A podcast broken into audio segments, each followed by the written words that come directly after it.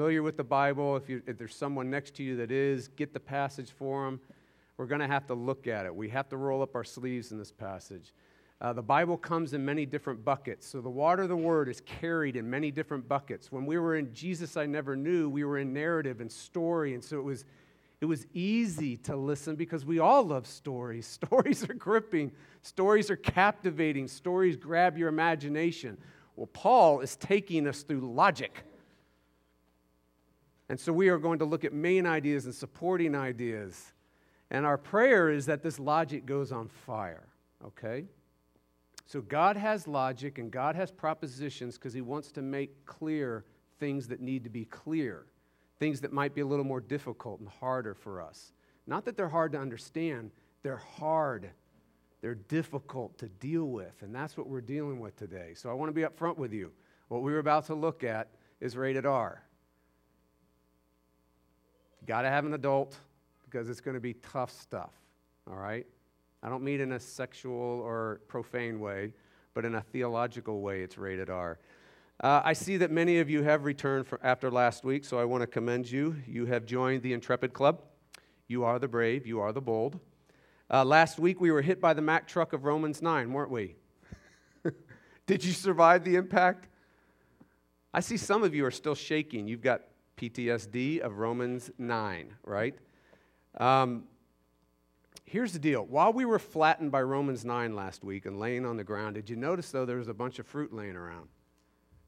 Did you grab some? You're like, oh man, look at, did you see this? Did you see the uh, Jesus or Paul was wanting to be accursed in the place of others? Did you see that in those first couple verses? Did you see how Paul is saying, Curse me instead? This deep, deep waters of the love of God, these deep waters of substitutionary love for messed up people. Did you see that? Incredible fruit.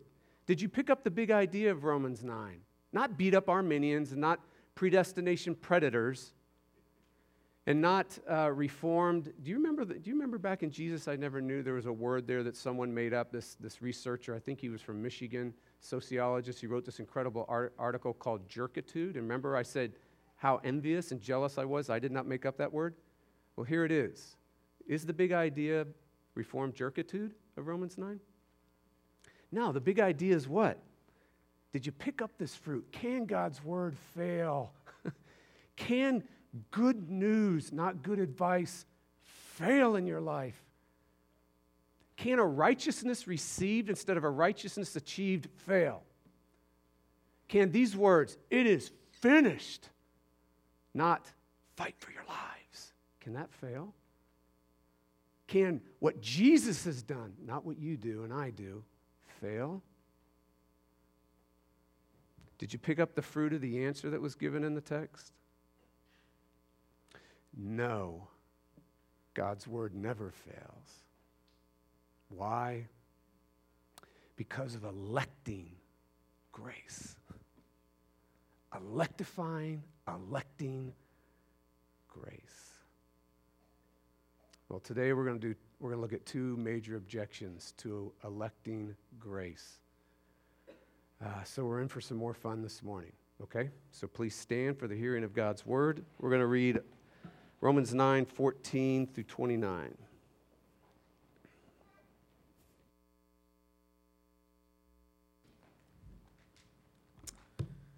A reading from Romans 9 14 through 29.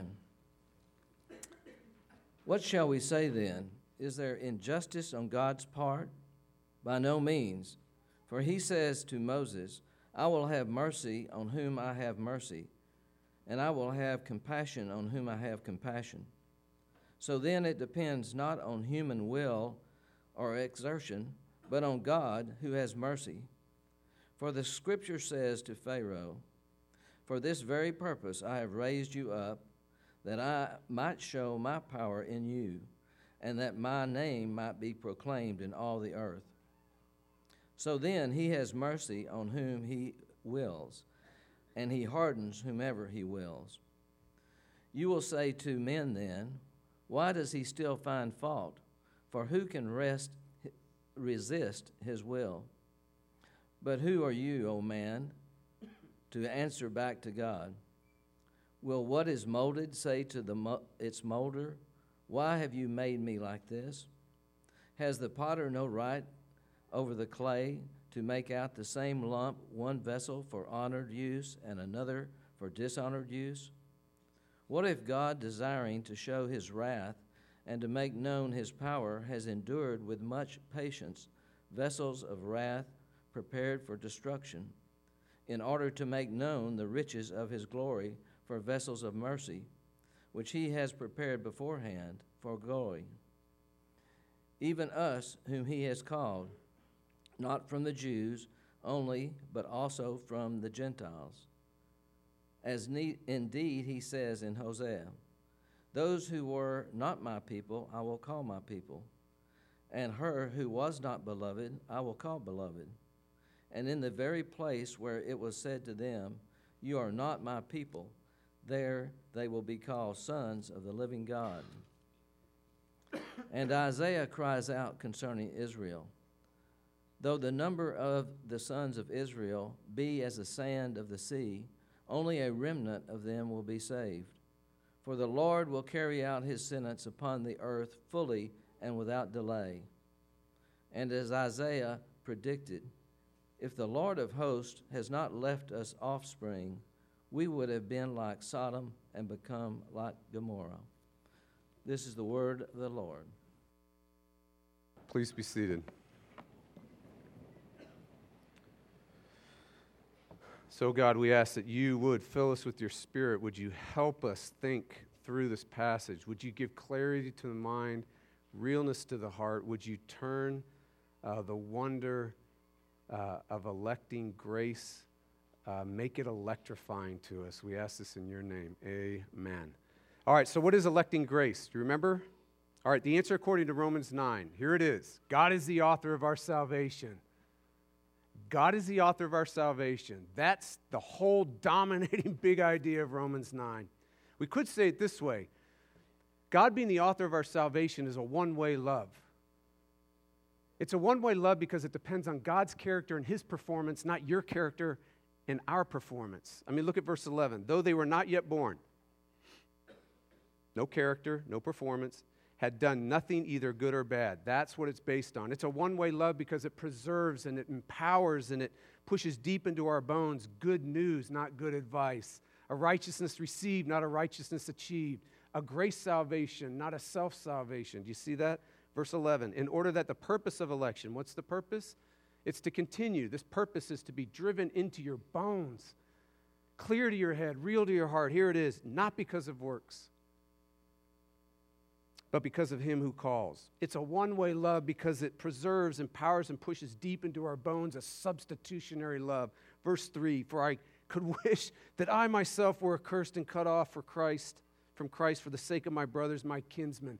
Paul wished it, Jesus did it. Jesus was accursed for you.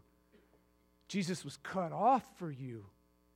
Jesus took your place in my place. And when we get that, we sing, Jesus loves me. This I know. When one way love goes deep into our bones, we become the most the most loved and accepted people on the planet. The most secure, the most bold, and also the most deeply loving people on the planet. Paul, it's you or them.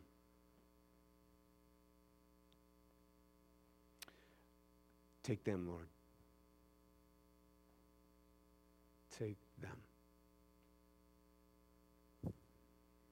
Substitutionary love gets so deep into your bones that you become the most deeply loving people on the planet. We do things like, may I decrease so she increases. May I be exhausted and spent so he flourishes. May I bend so they can be lifted up. Do you see how this works? That's substitutionary love. And so, if we don't get this substitute, if we don't get electrifying or electric or electing grace, if electing grace does not electrify us, if it doesn't functionally become true of us, if we don't experience it, you know what we end up doing? If we like it, if we agree with it, but it doesn't move into your functional experience, if it doesn't become electrifying to us, then we become reformed assassins. A.W. Boehm, a, Lo- a London leader of the gospel renewal movement in the 1700s in, the, in Great Britain, he said that what was characterizing the church at the time was a lively, was not that they had a lively faith in doctrine. In other words, they had a dead faith in doctrine. They weren't electrified by doctrine. They had the doctrine, they had the assent, they had the creeds, but it didn't make a difference in their life, meaning it wasn't radically enlightening their minds and infusing their hearts and enlivening their hearts and giving heat to their hearts, light to the mind, heat to the heart. That wasn't happening. So he wrote, this is what it was like at those, di- those times. Faith, that it is now in vogue, signifies no more than a stiff adherence to a certain sect or denomination of men, and a zealous defense of such particular tenets as have been received and approved by that party. All the ingredients of such faith are nothing but human education, custom, tradition, persuasion, conversation, and the like. And the zeal that goes with it, oh man, it's just the product of self love and corrupt reason, the two great framers of sects and party notions. He says, You just become a bunch of jerks with doctrine. Then you got Richard Lovelace, who's a historian and theologian of gospel renewals, and he writes this. He says, Listen, all good thinking that comes about, all good education that comes about, all good relational works that come about, families, spouses, uh, businesses, careers, homes, all good social action, all good community works, all good building of structures of the kingdom of God. He says, all that stuff is accomplished, all that stuff is produced only, quote, through the transformation of our experience. Quote, the instruments through which God works in the church are human beings. If our hearts and minds are not properly transformed, we are like musicians playing untuned instruments or engineers working with broken and ill programmed computers. Truly experiencing electing grace is a big deal. If you don't, if I don't, we don't just go anywhere. We go in two directions. One, we start depending on our works. We have doctrines of salvation that are completely riddled with works. And then functionally, we live our life like we're trying to save ourselves. But if we don't go in that direction, then we go in the other direction and we go into the reformed assassin direction and we have possibly a right understanding of a doctrine of salvation. But we do so with this creepy, weird superiority and condescension and this mean spiritedness. We just love to blog and make posts on social media and criticize and critique and beat up Arminians. Oh, my word. Which, ironically, y'all, you know what happens? We turn into functional salvation by works proponents. Because what we're really finding our justification in is being right. The- theological righteousness. And we treat people accordingly. Hey, man, we're on the same team. I love you. Oh, you're not on my team. Pow. Right? So here we are now. At this point in Romans, we're going to look at two objections to electrifying electing grace, right? And the goal is, while we look at the objections, is that the doctrine of election actually becomes good news to you and me. And keeps us away and takes us away from salvation by works. And keeps us from being reformed jerks. Okay? All right. Let's look at objection number one. It's found in verses 14 through 18. Objection number two is going to be 19 through 24. So, objection number one is found in verse 14. You're going to have to have a Bible open, you're going to have to have your electronic device on. What shall we say then? Is there ju- injustice on God's part? The gist is this if God is the author of our salvation, and yet he doesn't save everyone, isn't God unjust? In other words, that's just not fair. Right? Now, watch Paul's carefully nuanced first answer to this objection. Here it is. You ready? No, it's not. Do you see that? Look at verse 14. By no means. And he has an exclamation point at the end of it, right? He's saying, it's not unfair. By no means is that unfair. Why isn't it unfair, though? He wants you and I to know why. Why is it not unjust? If, if God is the author of your salvation, the author of everyone's salvation, and yet He doesn't save everyone, how come that's not unfair? How can that not be unjust? It feels like it, doesn't it? That's emotionally difficult for me. Is it for you? Look at verse 15. For, what Paul is saying by saying for is here's my answer to that. He, he, who is he? God. And then says to Moses, and now Paul's using the great leader of Israel to answer the objection. Here it is. I will have mercy on whom I have mercy. I will have compassion on whom I have compassion. Paul's answer is this salvation is about mercy, condemnation is about justice, fairness. So let's look at mercy, shall we?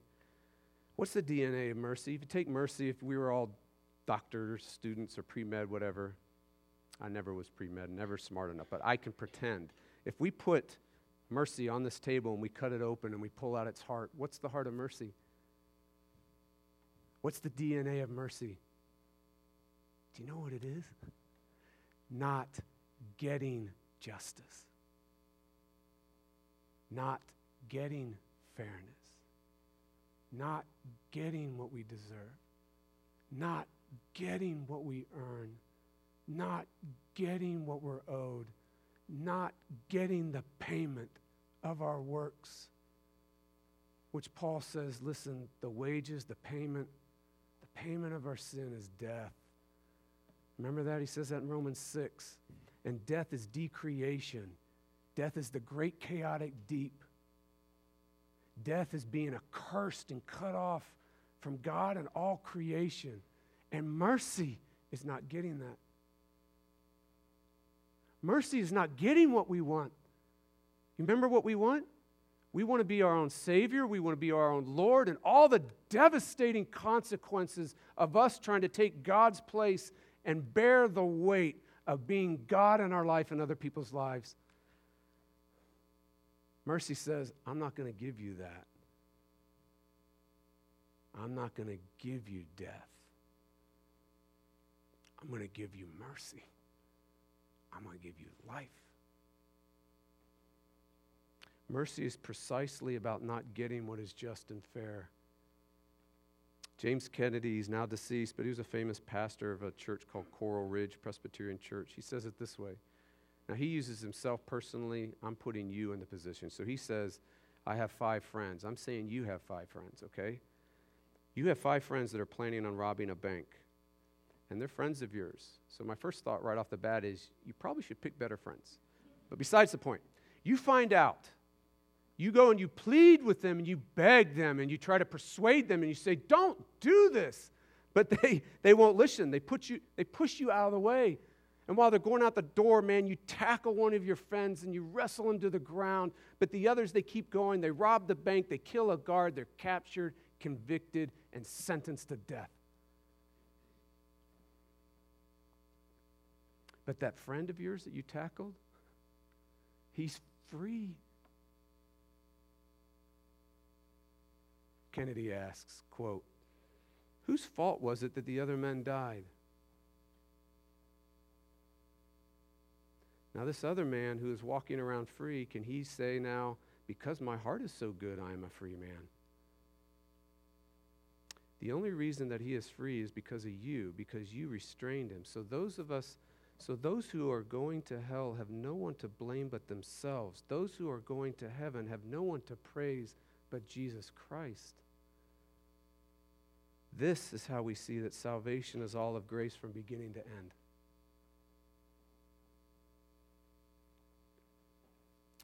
That's mercy. Now let's put justice on the table and let's cut open justice and let's rip out its heart and let's look at it. What is justice? What is fairness? Paul says. No one is saved. condemnation. Everyone perishes. Everyone pays the wages for their own sin. This is why Paul moves to Israel's greatest enemy, Pharaoh, in verse 17. This is why. Look at verse 17. For, for I'm continuing to answer Is God unjust? Is God unfair? When he's the author of our salvation, that he doesn't save everyone. So he's continuing that theme, all right? For, Scripture says to Pharaoh, For this very purpose I've raised you up, that I might show my power in you, and that my name might be proclaimed in all the earth. So then he who has mercy, he, so then he has mercy on whomever he wills, and he hardens whoever he wills. Pharaoh enslaved a whole nation. Pharaoh tried to systematically murder every male Jewish child. Today we call that infanticide. Today we call that wholesale slaughter of a people genocide. So you and I are, should be thinking of things like the Holocaust, the slaughter of six million Jews under Nazi Germany. We should be thinking things like Cambodia in 1975, where two million Cambodians are slaughtered in the killing fields. We should be thinking Rwanda in 1990, which some 800,000 people were hacked to death in just a 100 days, setting a, a notorious, infamous new world record. The greatest, quickest killing spree in all of human history. We should be thinking of Bosnia 95, Darfur in 2003. This is what we should be thinking of. Pharaoh. Paul is using Pharaoh to say, We are the authors of sin and evil. We are the authors of our condemnation. But don't miss this. This is just baffling. God is so great, He overrides our authorship of sin, evil, and condemnation. He overrides it, He overmasters it, He overcontrols it. He ultimately wins. For scripture says to Pharaoh, For this very purpose I have raised you up, that I might show my power in you and my name might be proclaimed in all the earth. What's that name? Well, the context is this. The context is Moses and Exodus. The context is, I will have mercy on whom I will have mercy. The context is, in that time, Moses cries out to God and he says, Oh, oh God, show me your glory. Who are you? What's the core? What's your core character? Who am I supposed to trust? Who am I supposed to tell these people you are? When people say, Your God is sent you, who are you? Who do I tell them? Show me your glory. And God says, Okay, Moses, here's what I'm going to do I'm going to put you in the cleft, and I'm going to cause my name to pass by you, all my name. And here's my name I will have mercy on whom I have mercy. My name is mercy my core character is mercy. And my mercy is my name, and it always wins. Even amidst all yours and Pharaoh's and the whole fallen world's authorship of sin and evil and condemnation. So, to sum up Paul's answer to the first objection of it's not fair, it's not fair for God to be the author of salvation and not save everyone, Paul says, ah, you, that's contradictory statement. That's a contradictory question. Mercy is about not getting what is fair. Condemnation is. Do you see that? That's how Paul answers that question. You need to see that. So, Paul's ultimate answer, no matter what happens, if you get this, you get Romans 9. You got electing grace, right? That God is the author of our salvation. Paul's number one answer to all objections in Romans 9, which will help you in 10 and help you 11, and then thank God we'll be out of these three chapters and into 12 through 16, where we could talk about things like the Christian life and being patient and kind and all pretend we are. We can do that.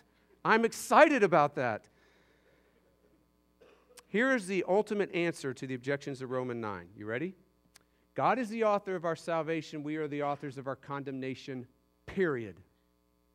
Two asymmetric ideas that are always held together no matter what. If you lose any of these, you move into the land of weirdness. You become a hyper Calvinist. You say stupid things like, God is the author of our salvation, and He's the author of our condemnation. Bull. Absolute bull. And then we go to the other side if we don't keep these two together. God is the, I am the author, salvation by works. I am the author of my salvation. I am the author of my condemnation. It all depends on me. And you shred your soul to the ground. Because you can't live on that octane very long. All the willing, all the striving, all the running, all the pleasing, all the proving, all the perfecting, all the performing will ruin your soul. Some of you are thinking, because I know you, not so fast, Jeff. Right? I mean, there's that little bit. What about that little bit, you know, that part where he says he hardens whomever he wills in verse 18? You just nicely skipped over that one, Pastor. This leads us to our second objection, which is found in verses 19 through 24. Look at verse 19. You will say to me then, Why does he still find fault? For who can resist his will? Here's the gist. If God is so sovereign that he's sovereign over everything, like our authorship of sin and evil and condemnation, then isn't he the author of everything? Is he? In other words, you and I are just puppets, divinely manipulated puppets. We are not image bearers in any sort of meaningful engagement with life.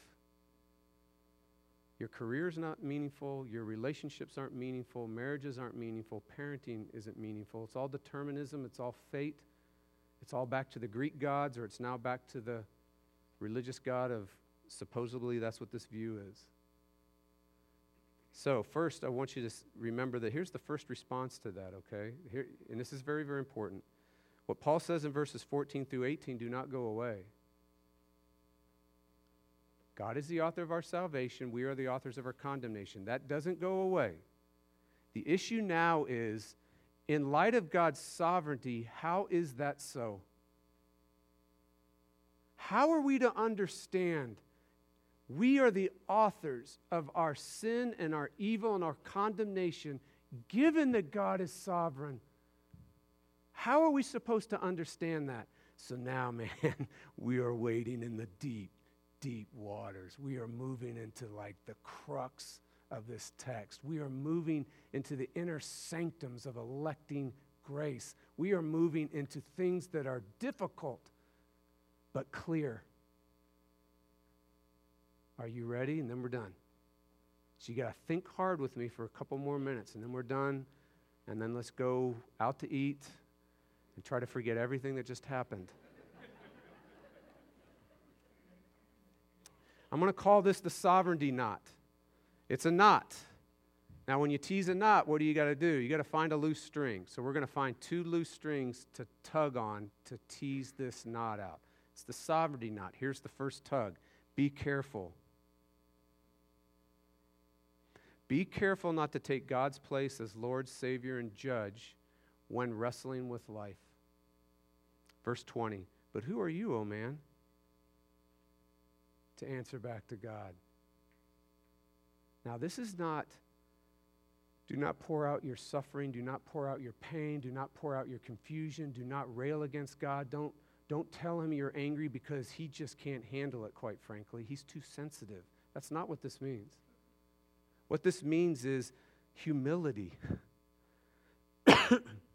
this means God alone is Lord, Savior, and Judge. So go to Him as Savior, Lord, and Judge. Trust Him as Savior, Lord, and Judge. Be careful. Fight against thinking you know better than Him. If you and I start thinking, well, I know better, I understand more, we just take God's place. We dethrone him. And man, that is a that's a that's that's an even weirder place to be. I mean, there's all kinds of mental illnesses for that, right? Also, we fight against feeling that we're more merciful than God. Do you see that? Because through this whole thing, you're going to be thinking, well, this way's better. And you're saying, and I'm saying to myself, we feel like we're more merciful than He is when God has just shown us that the core character of who He is is mercy. So be careful. Don't, don't think you're more merciful than God. Do you see that? The other is don't think we got to fight against. Be careful. Don't think we have more control than God. You know that God, you're as sovereign as I let you. Be careful, Paul is saying. Not don't be confused. Not God can't handle your anger and your frustrations and your pain, and He can't handle you even asking these questions because He surely can. That's not the point. The point is don't take His place, don't judge the judge. Don't try to be a greater Savior than the Savior. See how that works? Second tug on the sovereignty knot is he's going to explain what hardening means in verse 18. he's going to explain how God is sovereign over our authorship of sin, evil, and condemnation. And he begins by using the image of what? The potter and the clay. Now, I read this and I was I just started jumping for joy. Dr. Martyn Lloyd-Jones makes the key observation here. And if you don't get this observation, if you miss this point, you go into the land of weirdness. And you'll think you have biblical support to do it. Here's the point this is not the potter at creation. This is not the potter coming up, and this is creation out of ex nihilo. God forms something out of nothing. No, what's, what's happening here? The lump of clay is already there. The potter is taking a fallen, evil, self absorbed, seeking to be its own savior lump of clay and molding it. See how that works? Jones says it this way The potter does not create the clay, it is there in front of him on the bench, and he's now going to do something with it. So the apostle here is not dealing with God's purpose in the original creation of humanity. God does not form one for evil or form one for good. I'll let him say it. This is an account of what God does with fallen humanity. Many think God deliberately made some people that they might go to hell. This is hyper Calvinism. And he says, which is, he's called the greatest Puritan, the last of the greatest Puritan preachers. This is a lie. It's bull. It is not taught anywhere in the scripture. God created all things good. No one has been forced to sin. This is a picture of what God does with fallen humanity. So, what does it specifically mean?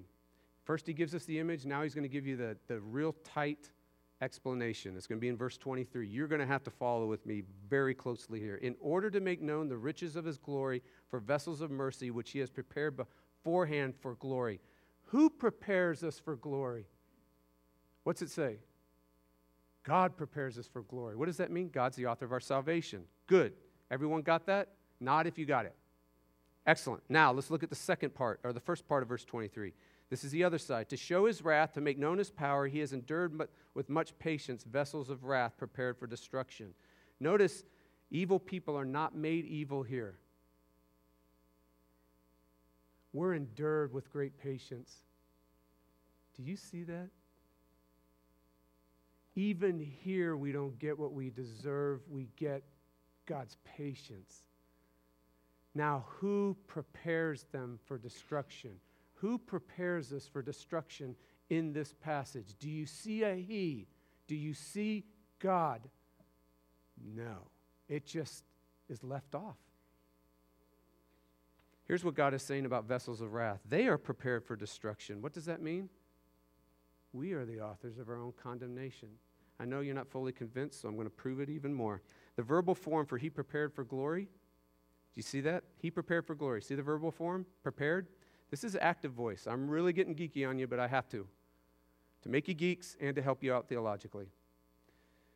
The active verb, the active voice is saying the subject acts upon something else.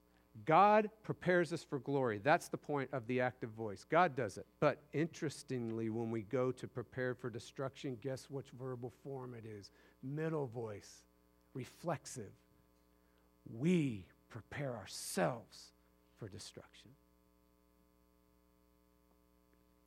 So, what does God's hardening mean? The answer is very, very clear. You already know what it means. He already told us in Romans 1.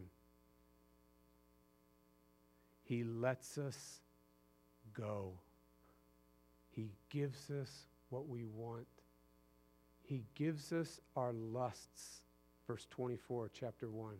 He hands us over to our mega epi cravings, longings, passions, desires of what we want to be and what we want to do. And his hardening is okay. I leave you to that. I leave you to yourself. God hardening someone does not mean God creating the hardness. God hardening someone means God allowing self hardness. God is the author of our salvation. We are the authors of our condemnation. That is as far as we can go. Otherwise, you are the, for, you are the fourth person in the Trinity, and God's going to say it's too crowded in here. Okay? All right. A Presbyterian missionary to prostitutes in Korea ran into some fundamental problems trying to share the gospel with them. These prostitutes could not accept God, um, God connecting to them with grace. They could not accept that He extended grace to them. They were, their shame and their self loathing was too great to be able to see God's love and His grace. So this missionary came up with a radical idea. You know what he said?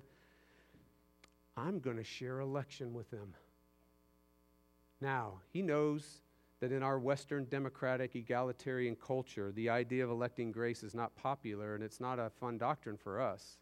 I mean, we don't like the parts of the Bible that talk about God being sovereign. We're Americans for crying out loud. We rejected all that and formed America, right? We don't like people telling us what to do. We don't like to be controlled. We don't like sovereignty. It's in our DNA, is it not? So, Western people, egalitarian people, this doctrine is hard emotionally because our own culture joins partners with our own nature to resist it. But in a different culture, it's a little different. They don't have the same egalitarian Western democratic ideas in the Asian culture. So he told these women, he says this God is king, kings rule. That's just what they do. And this great king chose to save sinners by his royal will and his royal power and his royal mercy, not by the quality of your life or pedigree or virtue or what you do or don't do, girls. That made sense to them.